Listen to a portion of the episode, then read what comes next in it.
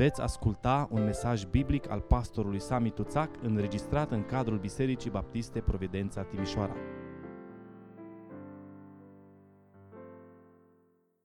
Vă invit să deschidem Sfânta Scriptură în Evanghelia după Ioan, capitolul 20 și vom citi de la versetul 24 și până la versetul 31 pagina 1053 în Sfânta Scriptură. Evanghelia după Ioan, capitolul 20, începând cu versetul 24. Toma, zis Geamăn, unul din cei 12, nu era cu ei când a venit Isus. Ceilalți ucenici i-au zis, deci, am văzut pe Domnul.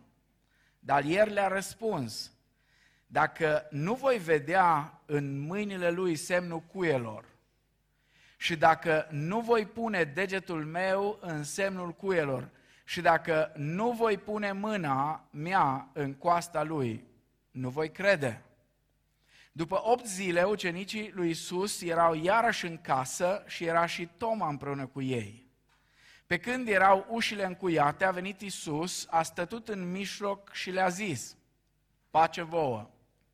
Apoi a zis lui Toma, aduți degetul în coace și uită-te la mâinile mele și aduți mâna și pune-o în coasta mea și nu fi necredincios, ci credincios.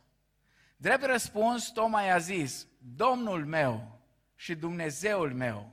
Toma i-a zis Iisus, pentru că m-ai văzut, ai crezut. Ferice de cei ce n-au văzut și au crezut. Iisus a mai făcut înaintea ucenicilor săi multe alte semne care nu sunt scrise în cartea aceasta. Dar lucrurile acestea au fost scrise pentru ca voi să credeți că Isus este Hristosul, Fiul lui Dumnezeu și crezând să aveți viața în numele Lui. Amin. Vă rog să luați loc. Așa cum spuneam și dimineața, ziua de astăzi este o zi cu multiple semnificații. Ne amintim încă uh, și vorbim și vom vorbi mult încă de acum înainte despre învierea Domnului și e normal lucrul acesta. De asemenea, în România este astăzi ziua Tatălui. Uh, este o zi specială în care mulțumim Domnului pentru tați.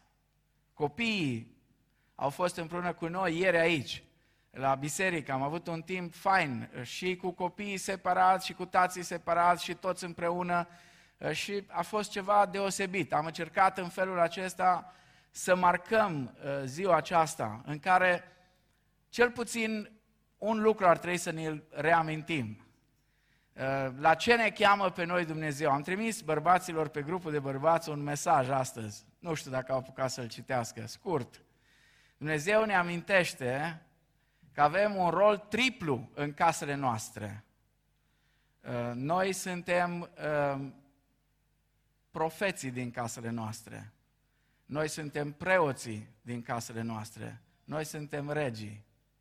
Nu vă supărați, doamnelor, sunteți reginele uh, și nu vrem să înțelegeți ceva că facem vreo discriminare, dar regele în casă este tatăl Preotul în casă este tatăl, profetul în casă este tatăl. Tatăl este chemat, asta e slujba lui, să protejeze casa, să aducă casa lui înaintea lui Dumnezeu, să binecuvinteze casa. Dar este chemat și să spună gata când e gata. Tatăl, sigur, în consultare cu mama, în consultare cu copiii, atunci când copiii cresc, și ei pot fi consultați, dar decizia finală întotdeauna o are tatăl. Pentru că el este responsabilul principal de modul, de direcția în care merge familia. Lui îi va cere Dumnezeu socoteală în primul rând de modul în care și-a condus familia. Sigur, în același timp, în calendarul creștin, Uh, mai ales în cele tradiționale, astăzi este Duminica Tomei, așa spune. Mie mai mult îmi vrea să spun Duminica lui Toma. Duminica Tomei sună foarte arhaic, dar asta este. Toma, ucenicul, de-aia am zis tema din seara asta, geamănul, Toma geamănul, că așa-l chema pe el. Toma zis geamăn. Avea numele acesta, porecla aceasta. O să vedem imediat de ce avea porecla. De geamăn. Uh, el este un fel de geamăn al bărbatului contemporan. Până la urmă vom constata că este geamănul nostru al tuturor. Uh, Toma, ucenicul acesta al Domnului Isus, am spus-o întotdeauna, o spun, o repet, chiar dacă în poporii se spune Toma necredinciosul, cred că pe nedrept a fost etichetat ca și necredincios. Uh, și este o, o uh, să spun așa, o provocare pentru noi să avem grijă la etichetele pe care uh, ni le punem astăzi unii altora cu atâta ușurință, uh, mai ales uneori credincioșilor care se află în momente de, de șovăire, de îndoială pe calea credinței. Uh, am mai spus-o și o repet, că mie nu mi este greu și tuturor ne este de folos, inclusiv mie, etichetele de obicei se pun pe borcane, care le pui pe urmă în cămară, nu pe oameni. Acolo faci uh, zacusca, pui etichetă, zacuscă de ciuperci, uh, zacuscă de legume, faci dulceața, uh, scrii dulceață de prune sau eu știu. Acolo se pune etichete. Nu asupra oamenilor creați după chipul și asemănarea lui Dumnezeu. Chiar dacă chipul lui Dumnezeu a fost distorsionat de păcat, fiecare om păstrează încă în el acea valoare care vine din asemănarea și din chipul lui Dumnezeu. Nu sunt multe pasaje în Biblie care vorbesc despre Toma.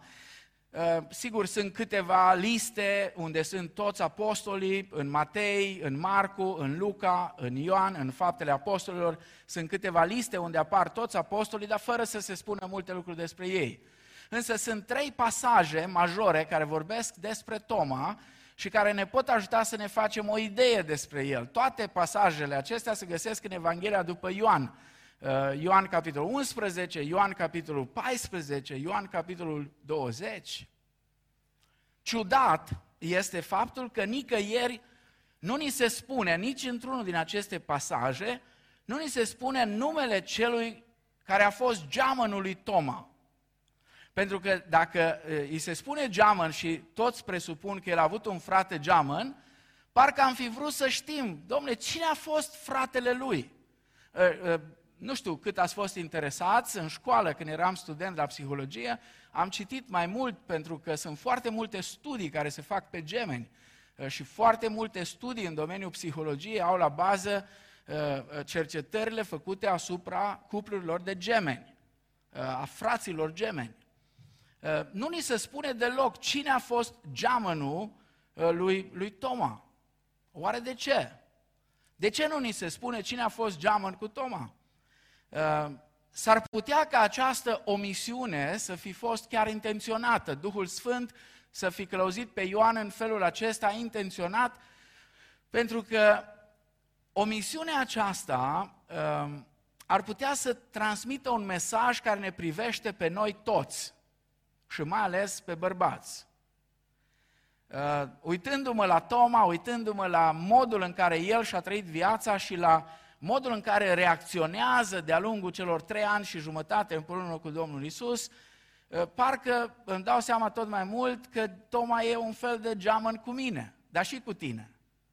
E parcă geamănul nostru.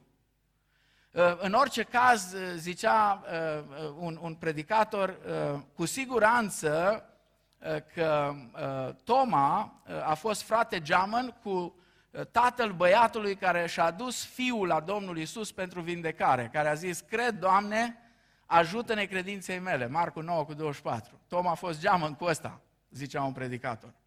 Și uneori așa suntem și noi. Cred, Doamne, dar ajută, Doamne, necredinței mele.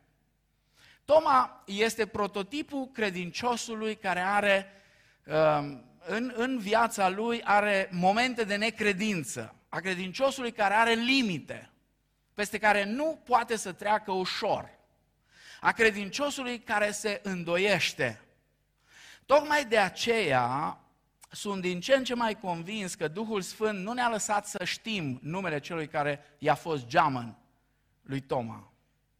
Tu dacă vrei, în seara asta, poți să pui numele tău în dreptul geamănului lipsă. Eu deja l-am pus pe al meu acolo, pentru că mă regăsesc în multe din aspectele legate de Toma. Haideți să vedem câteva lucruri legate de omul acesta care le aflăm din Scriptură. Mai întâi, cine este totuși acest Toma? Din datele care le avem, din cele trei pasaje despre care vorbeam, descoperim câteva lucruri despre omul acesta. Toma este sau era unul din ucenicii Mântuitorului Isus Hristos. El este acela care decide să-L urmeze pe Domnul Isus în Betania, unde asistă la învierea lui Lazar. El, Toma, este acela care îndeamnă pe ceilalți ucenici să îl urmeze pe Isus acolo în Betania. Știind că Isus era deja vânat de Sinedriu, Toma este cel care atunci când aude că mă voi duce în Ierusalim și fiul omului va fi dat în mâinile preoților celor mai de seamă și așa mai departe, Toma se ridică și zice, măi oameni buni, haideți să mergem și noi să murim împreună cu el. Ioan 11 cu 16. Toma este gata să meargă cu Domnul Isus la moarte. Haideți să mergem toți împreună cu el. Ce putem observa de aici este că Toma este un ucenic credincios. Un ucenic care își exprimă loialitatea față de învățătorul său, așa cum a făcut și Petru. Și Petru a spus la fel, Doamne, sunt gata să merg cu tine până la moarte. Toma era gata să meargă cu Isus până la capăt, până la moarte. Este, de fapt, aceeași declarație de credință pe care fiecare credincios o face înainte de a porni cu Domnul la drum. Vă amintiți? Când v-ați botezat când ați fost la mărturisire în fața bisericii înainte de botez și ați fost întrebați, până când vrei să-L urmezi pe Domnul? Ce ați spus majoritatea? Poate toți. Până la moarte. Ba mai mult, în ziua când am fost în haine albe, vă amintiți? Am intrat în apa botezului în timp ce cântam înainte. M-am hotărât să-L urmez pe Iisus și înapoi eu nu voi da. Înainte e crucea, în spate e lumea, nu mă dau înapoi, mă duc înainte cu Domnul până la moarte. Apoi mai descoperim ceva cu privire la omul acesta. Toma, nu numai că este unul din ucenicii Mântuitorului, dar Toma este un om inteligent, un om sincer și un om iscoditor. Toma are o calitate care nu o găsim la toți din grupul de apostoli. Toma este omul care verbalizează ceea, ceila, ceea ce ceilalți ucenici doar gândeau.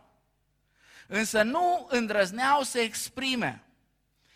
Vă amintiți seara de Joia Mare? Deja trec la Ioan capitolul 14. Seara de Joia Mare, Domnul Isus e cu ei acolo la cina pascală și încep învățăturile. Și la un moment dat ajungem la capitolul 14, sigur, nu așa erau cum le-a spus Domnul Isus, era, Domnul Isus le-a spus la rând. Aici cineva s-a, uh, ne-a ajutat să le vedem mai bine, să înțelegem mai bine, uneori să ne încurce, da? E ok. Să nu vi se tulbure inima, spune Domnul Isus. Să nu vi se tulbure inima, aveți credință în Dumnezeu și aveți credință în mine. În casa tatălui meu sunt multe locașuri, dacă n-aș fi așa, v-aș fi spus. Eu mă duc să vă pregătesc un loc și după ce mă voi duce și vă voi pregăti un loc, mă voi întoarce și vă voi lua cu mine, ca acolo sunt, unde sunt eu să fiți și voi. Știți unde mă duc și știți și calea între acolo. Ăsta e mesajul care Domnul Isus îl transmite. Și dintr-o dată rumoare în sală. Rumoare, mă, coate, că știți ei cum stăteau așa, dă cu cotul ăla Bă, tu știi unde se duce? Nu. Măi, tu știi? Nu. Ioane, tu care stai cu capul pe pieptul lui Isus, știi? Nu. Păi întreabă-l, păi întreabă-l tu. Păi întreabă tu, Petre, că tu ești șeful. Nu, că eu am mai vorbit prostii și alte date. Nu-i cazul tot eu să mă expun. Și Toma ce face? când vede că nimeni nu ia cuvântul, când vede că nimeni nu spune cu voce tare ceea ce gândesc, Toma adresează lui Isus una din întrebările fundamentale pentru existența umană. Și după ce mă voi duce și vă voi pregăti un loc, spune Domnul Isus, mă voi întoarce la voi și vă voi lua cu mine, ca acolo unde sunt eu să fiți și voi. Și Toma îi spune, Doamne, Doamne, nu știm unde te duci. Cum putem să știm calea într-acolo? Și Isus dă un răspuns fantastic. Un răspuns care peste viacuri a făcut pe mulți oameni când l-au auzit, când au citit Scriptura, când au auzit o predică, să-și predea viața Domnului Isus Hristos, să se întoarcă la El, să-și pună viața la dispoziția Lui. Eu sunt calea, Iisus răspunde, eu sunt calea, adevărul și viața, nimeni nu vine la Tatăl decât prin mine. Răspunsul acesta din Ioan 14 cu 6 a produs schimbarea minții multor oameni. Am citit mărturia unei femei care spunea, îmi aduc aminte că am început să caut singură în Scripturi și să cercetez semnificația fiecărui cuvânt din răspunsul lui Isus.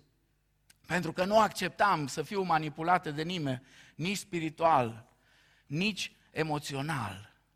Când gândești cu mintea ta, atunci ieși din starea de amorțire a spiritului, ieși din zona de confort, pui întrebări, cauți răspunsuri, cauți argumente și contraargumente. Și așa ți se deschide calea, ți se revelează adevărul și descoperi viața. Vreau să vă spun ceva celor care sunteți firi mai scoditoare, care puneți întrebări mai multe decât alții. Nu trebuie să vă simțiți frustrați pentru asta. Nu e nicio problemă. Dumnezeu nu se supără când noi punem întrebări. Problema este să nu rămânem doar la întrebări. Problema este să căutăm, așa cum spune femeia asta în mărturia ei, am căutat să găsesc răspunsul. Nu să rămânem doar la a pune întrebări. E bine să punem întrebări, dar trebuie să căutăm răspunsul. De aceea, vedeți, este atât de prețioasă libertatea noastră de gândire în era aceasta a falsificării și a mistificării adevărului. Sub nicio formă n-ar trebui să renunțăm la libertățile noastre fundamentale. Libertatea de conștiință, libertatea de gândire, libertatea de exprimare. Acestea sunt sfinte. Acestea sunt libertățile pentru care strămoșii noștri baptiști din Imperiul Britanic și din America, la începuturile lor, au plătit cu viața până s-au asigurat că aceste libertăți, această carte a libertăților, cum a numit-o Roger Williams și ceilalți lideri baptiști din vremea aceea, au ajuns să fie uh, pusă în siguranță în Constituțiile statelor democratice. Uitați-vă la lupta care se duce acum, tocmai în direcția aceasta, de a ne uh, pur și simplu sugruma de-a dreptul libertatea de gândire, uh, libertatea de, de expresie, libertatea de exprimare. Uh, de aceea uh, trebuie să fim atenți uh, și Dumnezeu ne încurajează să căutăm, să aflăm adevărul, să aflăm lucrurile care ne pot da pacea, care ne pot da direcție în viață. Încă ceva aflăm despre Toma, de data aceasta ajungem la pasajul citit în această seară. Toma mai este cumva, mai îl caracterizează ceva, este un om autentic nonconformist. Ăsta e Toma. Autentic, nonconformist. Toma este omul care recunoaște, recunoaște că are îndoieli cu privire la învierea lui Isus. Dar înainte de a avea îndoieli, Toma cu siguranță a simțit dezamăgirea. Dezamăgit că Dumnezeu a murit. Dezamăgirea precede întotdeauna îndoiala. Toma, care participase la ultima cină a veacului vechi, acolo în camera de sus, unde se împărtășise cu trupul și sângele Domnului Isus, lipsește de la prima cină a viacului nou, din Duminica Învierii, la care participă Isus cel înviat. Descrie Ioan, ne-am uitat duminica trecută la întâlnirea aceasta și Luca și mai frumos spune că i-au dat să mănânce, i-au dat pește, i-au dat un fagure de miere, a venit cu ei la cină în seara aceea și Toma n-a fost acolo. De ce? Nu era Toma Chiulangiu de la biserică, cum au încercat atât de mulți să-l ponegrească și să-l eticheteze. Nu, Toma era ca mulți dintre noi. Eu personal mă regăsesc în omul acesta. Toma, la momentul acela, avea nevoie de solitudine. Avea nevoie pur și simplu să fie singur, el cu gândurile lui. Poate că nu avea tăria, cum au fost cei doi care au mers la Emaus, ăștia vorbeau între ei, spune, pe drum. Ce vorbeau? Tocmai asta, dezamăgirile lor. Faptul că Dumnezeu a murit. Faptul că, pentru că ei toți au mărturisit, atunci când Petru, în numele tuturor, la întrebarea lui Isus, cine zic oamenii că sunt eu, a spus, tu ești Hristosul, Fiul Dumnezeului celui viu. Petru a fost purtătorul de cuvânt al tuturor, toți au mărturisit asta. Și acum ăștia doi se duc spre Emaus dezamăgiți și vorbesc, vorbesc tare. Vorbesc cu voce tare, unul cu altul. Într-un fel se descarcă, își descarcă frustrările, se gândesc, măi, trei ani și ceva din viața noastră s-au dus pe apa sâmbetei. Am investit atâta timp în toată mișcarea asta și acum dintr-o dată totul, uite, așa se face. Toma e altfel. Toma caută solitudinea. Și mulți dintre noi facem la fel. Atunci când dezamăgirea ne rănește, mai întâi căutăm solitudinea. Apoi, poate un prieten bun căruia să împărtășim zbuciumul nostru. Să știți, toți ucenicii s-au luptat cu scepticismul. Amintiți-vă dimineața învierii, când au venit femeile. Basme. Basme. Ascultăm noi ce spun niște femei. Basme. Sigur, Tom a fost singurul care îndrăznește să recunoască public scepticismul lui. Toma este singurul care are curajul să spună dacă nu voi vedea în mâinile lui semnul cuielor și dacă nu voi pune degetul meu în semnul cuielor și dacă nu voi pune mâna mea în coasta lui, nu voi crede. Acum întrebarea care se pune este ceea ce spune Tom aici, slăbiciune sau curaj? Curajul de a recunoaște că se confruntă cu o criză a credinței, cu o criză spirituală? Este aceasta cererea lui aroganță sau umilință? Să ne prefacem că suntem tari în credință sau să ne facem vulnerabili, dezvăluind îndoielile cu care ne luptăm? Dăm voie să te întreb în seara asta, foarte deschis. Ce simți atunci când Dumnezeu nu răspunde rugăciunilor tale. Poate sunt anumite rugăciuni fierbinți care mereu și mereu vii cu ele înaintea Domnului. Poate te rogi pentru cineva drag din casa ta, poate pentru soțul tău, pentru soția ta, poate pentru copiii tăi, poate pentru o situație anume. Și răspunsul nu vine. Ce simți? Ce simți atunci? Nu toți avem curajul lui Luther să-i spunem lui Dumnezeu în față, Doamne, în noaptea de 17 aprilie 1520, când s-a dus la 21, când s-a dus la, la, la, la uh, dieta de la Orms și după prima înfățișare uh, și când a, când a intrat în Orms a zis că și țiglele de pe casă s-au transformat în draci și toți erau împotriva lui. Și s-a trezit singur acolo. Și și-a dat seama că n-are cum să iasă din chestia aia decât mort. Și atunci a venit înaintea lui Dumnezeu și a spus, Doamne, nu eu m-am băgat aici, Tu m-ai băgat în chestia asta. Tu m-ai băgat aici. Tu m-ai împins în asta, acum rezolvă problema. Și diavolul venea la el și îl ispitea. Și spunea, vezi ce ai pățit? Și apoi începe să certe cu diavolul. Și apoi din nou îi se adresează lui Dumnezeu și e rămas așa o rugăciune un crâmpei din rugăciunea aceea lui Luther în care se ceartă efectiv cu Dumnezeu. Și până la urmă Dumnezeu îi răspunde și primește pace. Așa multă pace încât îi spune diavolului, hei, știi ceva? Caută-ți de lucru că mie mi-e somn. Mă duc să mă culc. Dar nu toți suntem așa. Nu toți putem face asta. Cu toți am avut momente în care ne-am întrebat unde este Dumnezeu? Unde este Dumnezeu? Eu personal am trecut prin așa ceva. Și m-am întrebat, Doamne, unde ești? Unde ești, Doamne? În situații delicate, Doamne, unde ești? Vă amintiți de Elisei care se duce și trece Iordanul dincolo cu Ilie și la un moment dat se trezește singur pentru că Ilie pleacă. Și când ajunge în fața Iordanului, tot ce a mai rămas era mantaua de la Elie.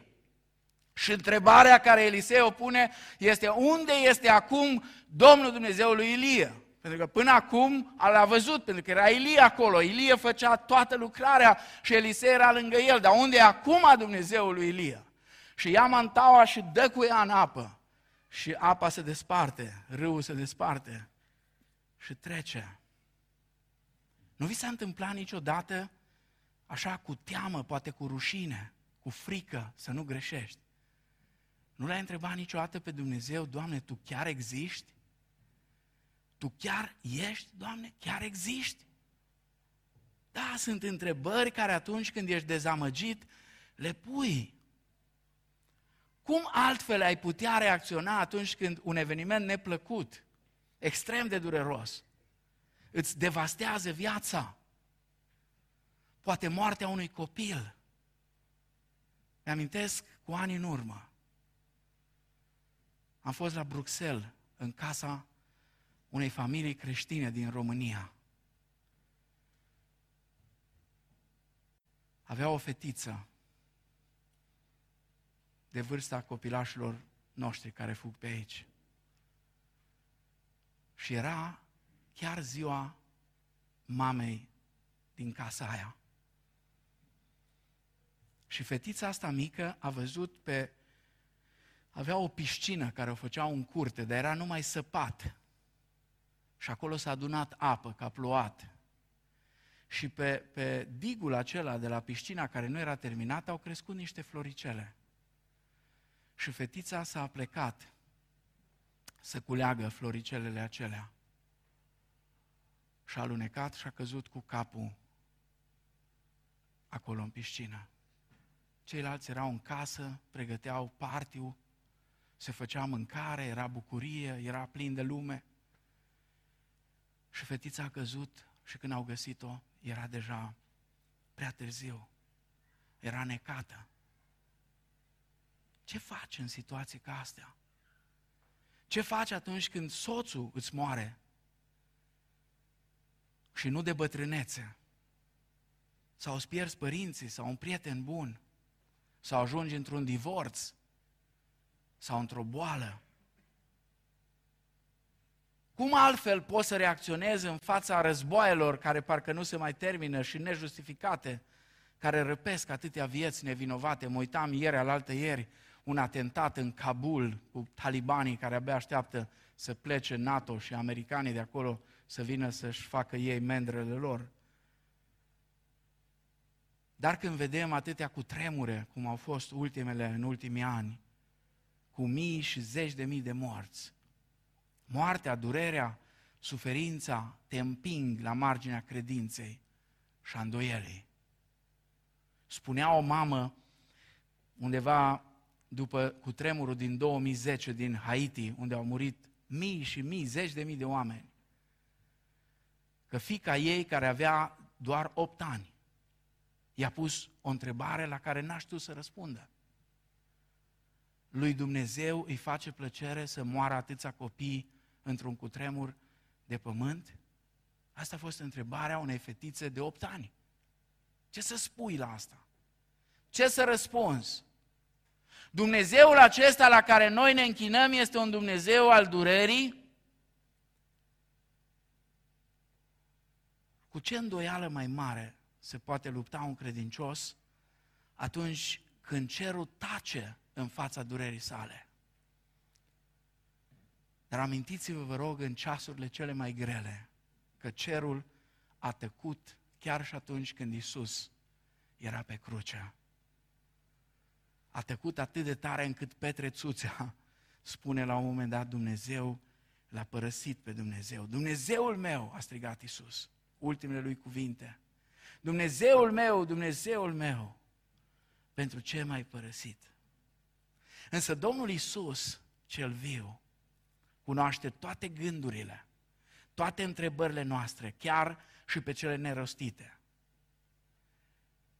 Și multe din ele nu le rostim de teama de a nu fi etichetați drept eretici, de teama de a nu fi judecați drept atei, de teama de a nu fi pedepsiți aspru de Dumnezeu, tăcem și nu le punem. Vreau să mergem un pic mai departe și să vedem ce face Domnul Isus cu Toma. Ce face Domnul Isus cu Toma? Uitați-vă în pasajul acesta. Îl judecă Isus pe Toma? Nu. Îl învinovățește Isus pe Toma pentru o îndoială? Nu. Ci pur și simplu îi livrează dovezi. Rănile cuielor, coasta străpunsă. Uite-te, Toma, vino aici și pune degetul. Spre deosebire de noi, oamenii care ne ascundem rănile, Isus și le descoperă. Doar o simplă paranteză, ascultați-mă cu atenție, nu vă ascundeți rănile. Am făcut asta de-a lungul anilor și am greșit enorm. Nu vă ascundeți rănile, pentru că rănile ascunse vor face răni mai mari în alte parte. Iisus nu și-a ascuns rănile, le-a descoperit, pentru că crucea întotdeauna lasă urme, lasă semne, de aducere aminte, nu doar a chinurilor, ci și a biruinței și a victoriei asupra ei. Și Isus îi aduce lui Toma dovada, el însuși este dovada. El este exact ce voia Toma să vadă și să atingă. Pentru că Dumnezeu cunoaște plămădeala fiecăruia, cunoaște structura intelectuală și psihică și emoțională a fiecăruia. El răspunde îndoielilor fiecăruia în mod personal, cu motive, eh, cu metode potrivite. Iisus știa că numai El îl poate convinge pe Toma.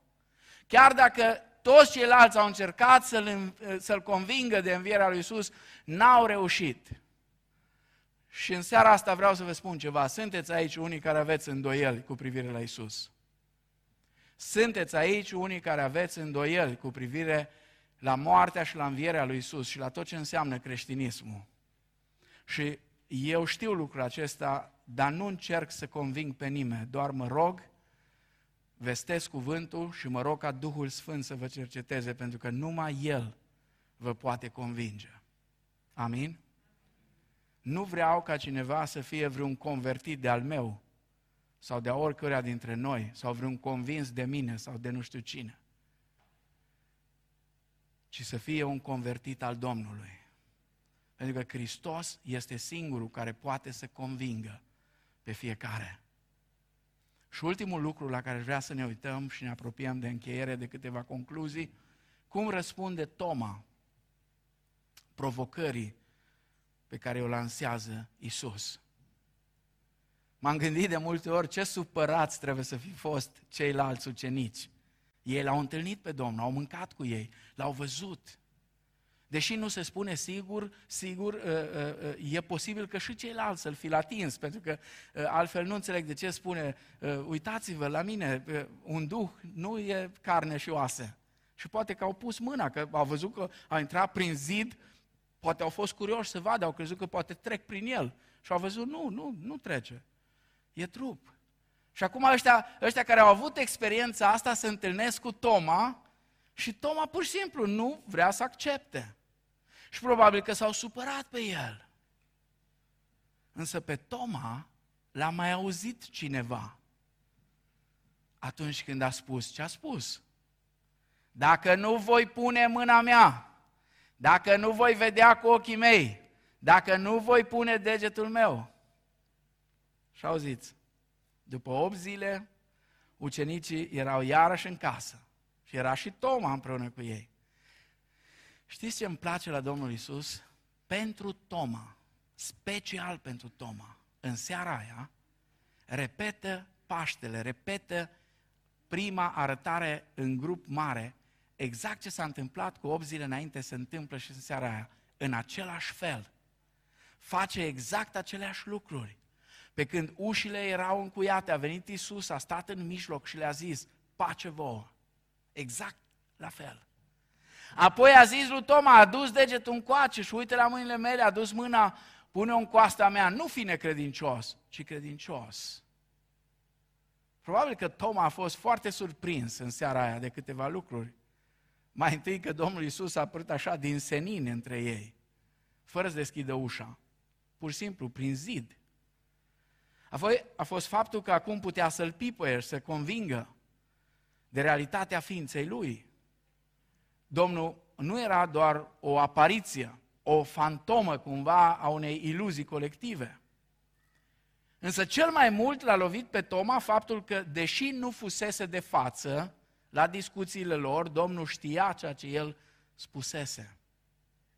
Și în mustrarea primită, Toma primește dovada indiscutabilă că cel înviat este deasupra creației, deasupra firii. Așa că, dragilor, vă spun vouă și mie, fiți atenți la ce vorbiți între voi, că Isus vă aude. Isus, deși nu este fizic cu noi, ne aude. Ne aude și cum vorbim cu soția, și când doar de plăcerea de a o umili sau eu știu, o împungem, sigur și invers poate fi același lucru, că sunt femeile mai gingașe, nu o să împungă ele cu piroaiele mari, dar au și ele acele lor mai finuțe și toți știu să împungă și ele. Și Isus știe, Isus aude, Toma vede asta. Acum Toma își dă seama, realizează că anii de ucenicie n-au fost doar uh, uh, un timp pierdut, ci a fost o adevărată și uimitoare umblare cu Dumnezeu. Acum Toma primește dovada clară că cel pentru care a lăsat toate lucrurile și a umblat cu el trei ani și jumătate era Dumnezeu. Și în fața evidențelor, Toma își face mărturisirea de credință. Hai, da, ce mărturisire de credință, așa cum n-a făcut-o niciun alt ucenic, cu smerenie și bucurie, Domnul meu și Dumnezeul meu. Este singura mărturisire de credință în Isus cel înviat făcută de vreun ucenic și este prima mărturisire de credință după înviere. Îndoiala s-a risipit atunci când Toma se întâlnește cu adevărul. Rațiunea lui Toma a capitulat în fața dovezilor. Mintea noastră limitată la dimensiunile experienței personale pătrunde greu dincolo de cortina lucrurilor pipăite cu simțurile noastre. Putem spune din nou, pe final, așa că geamănul nostru ne-a înlocuit într-o experiență necesară. Toma s-a îndoit atunci pentru ca nici unul dintre noi să nu mai trebuiască să o mai facă astăzi. Slăbiciunea lui Toma este întărirea noastră. Iar promisiunea făcută lui este realitatea experiențelor noastre trăite prin credință. Toma a văzut și a crezut că Isus a înviat. Însă este ceva fantastic ce spune Domnul Isus. Generațiile următoare de căutători aveau să creadă fără să vadă. Despre aceste generații Isus spune ferice de cei ce n-au văzut și au crezut.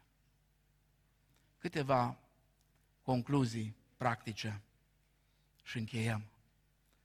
Mai întâi, aș vrea să reținem, îndoiala nu este opusul credinței. Repet, îndoiala nu este opusul credinței. Necredința este opusul credinței. Îndoiala este o stare de spirit, de ezitare sau suspendare între credință și necredință. O verifici prin rațiune și simțire mental și emoțional. Cineva spunea că se poate vorbi de un principiu general și anume profunzimea îndoielii noastre este aproximativ proporțională cu profunzimea credinței noastre. Cei cu credință puternică au îndoieli la fel de puternice. Acest principiu se manifestă și în cealaltă direcție.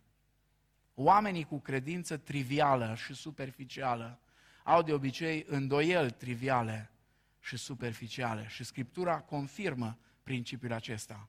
Gândiți-vă la oameni puternici ai credinței, ca și Moise, Avram, Ilie, Iov, David, ucenicii lui Isus, toți campionii ai credinței, toți s-au confruntat cu îndoiala. Ilie spune, vreau să mor. Vreau să mor, n-are sens. Nu sunt cu nimic mai bun. Nu, nu are sens. Al doilea lucru, narațiunile din Scriptură ne dezvăluie că lui Dumnezeu îi plac întrebările simple, însă este încântat și de cele complicate, de cele dificile. Așa că să nu ne temem să le adresăm, nici măcar pe cele de care ne-am rușina, ci să ne temem atunci când lipsesc. Atunci când lipsesc întrebările, este semn că mintea a țipit, că inima s-a împietrit și am ajuns la o concluzie. Dumnezeu tolerează îndoiala. De vreme ce ne-a creat cu ceea ce numesc teologii liberul arbitru. Să-l acceptăm în viața noastră sau să-l respingem. Așa că să nu ne simțim vinovați atunci când avem îndoieli, ci să le aducem îndoielile noastre înaintea Lui. Pentru că numai atunci adevărul ni se va revela. Un al treilea lucru, o treia observație.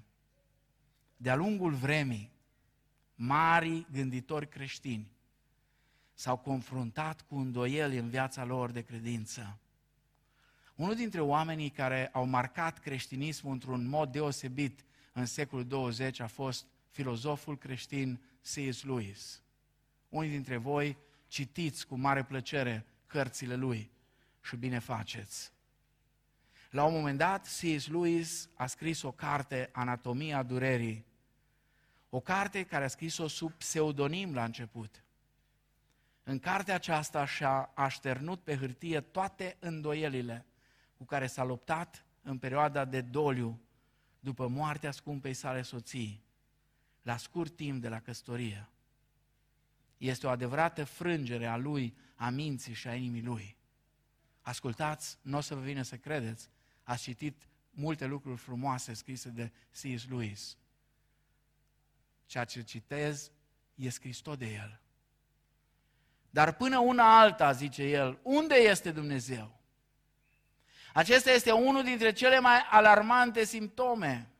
Când ești fericit, atât de fericit încât nu simți că ai nevoie de El, atât de fericit încât interpretezi ca ingerință în viața ta din partea Lui orice pretenție pe care El o are cu privire la tine, dacă îți amintești și te întorci spre El cu recunoștință și laudă, vei fi primit.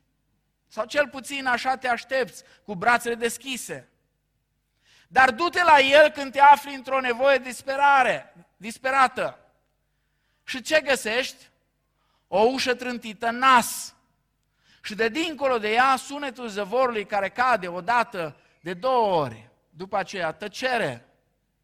Poți foarte bine să te întorci de unde ai venit. Cu cât aștepți mai mult, cu atât tăcerea devine mai adâncă.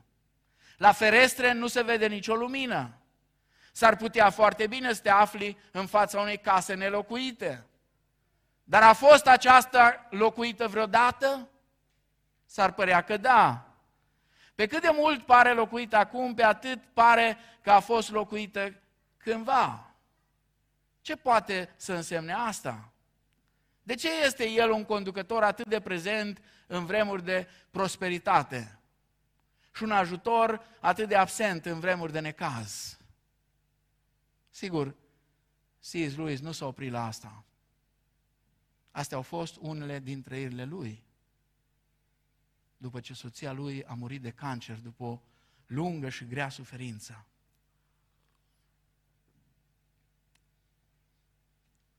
Mai e ceva care vreau să vă spun. Toma, necredinciosul, așa cum îl numim noi, ajunge apostolul și martirul Toma, cel care evangelizează vaste teritorii din ceea ce astăzi reprezintă Iranul și India. Exact zonele în care astăzi biserice creștine sunt subterane, multe dintre ele fiind în afara legii. Zonele în care creștinii sunt persecutați și uciși. Toma, el însuși a murit străpuns de o suliță sau de o lance. Și ar vrea să închei exact cum am început. Toma este până la urmă geamănul fiecare dintre noi, nu doar a bărbatului contemporan, ci a fiecare dintre noi, a credinciosului cu căutări, cu aceleași căutări, cu aceleași întrebări și aceleași îndoieli. Până la urmă, Duminica lui Toma este despre întâlnirea îndoielii cu adevărul, pe calea credinței noastre în Isus Hristos, cel înviat din morți. Este despre îndoială în fața durerii, despre umilință în mijlocul îndoielii și bucurie în fața adevărului. Bucurie care vine din încredințarea că El este viu. Atunci când Toma a înțeles, când s-au risipit toate îndoielile, atunci când a spus Domnul meu și Dumnezeul meu, pentru că era evreu, îndrăznesc să știu, să cred cum a spus-o. N-a spus-o Domnul meu și Dumnezeul meu. E posibil ca sărit în sus, cum făceau evreii când se bucurau. E posibil că a repetat-o, nu a zis odată numai. A repetat-o de mai multe ori, a strigat, Domnul meu și Dumnezeul meu, Domnul meu și Dumnezeul meu, Domnul meu și Dumnezeul meu. Pentru că dovada învierii care era în fața lui nu l-a umplut, l-a umplut numai de certitudine, nu doar i-a risipit îndoielile, ci a umplut inima de bucurie. Atât de tare, încât de aici încolo n-a mai dat înapoi niciodată. În momentul când Duhul Sfânt a coborât peste ei și au fost înzestrați cu puterea de sus, așa cum le-a spus Domnul Isus, să nu plecați din cetate până nu veți fi îmbrăcați cu putere de sus. În momentul acela nu l-a mai putut nimic opri pe Toma. Toma este unul dintre cei care ajunge cel mai departe dintre toți apostolii. Se duce practic, parcă ar fi vrut ca în timpul vieții lui să împlinească exact ce a spus Domnul Isus, până la marginile pământului. Așa că s-a dus până unde s-a putut duce. Un model extraordinar pentru noi. O provocare pentru toți bărbații din secolul 21, dar și pentru toți ceilalți. Dumnezeu să ne ajute să-L urmăm pe Domnul nostru cel înviat, cu aceeași bucurie, cu aceeași inimă plină de credință, ca și Toma, după ce l-a întâlnit pe Hristos. Amin.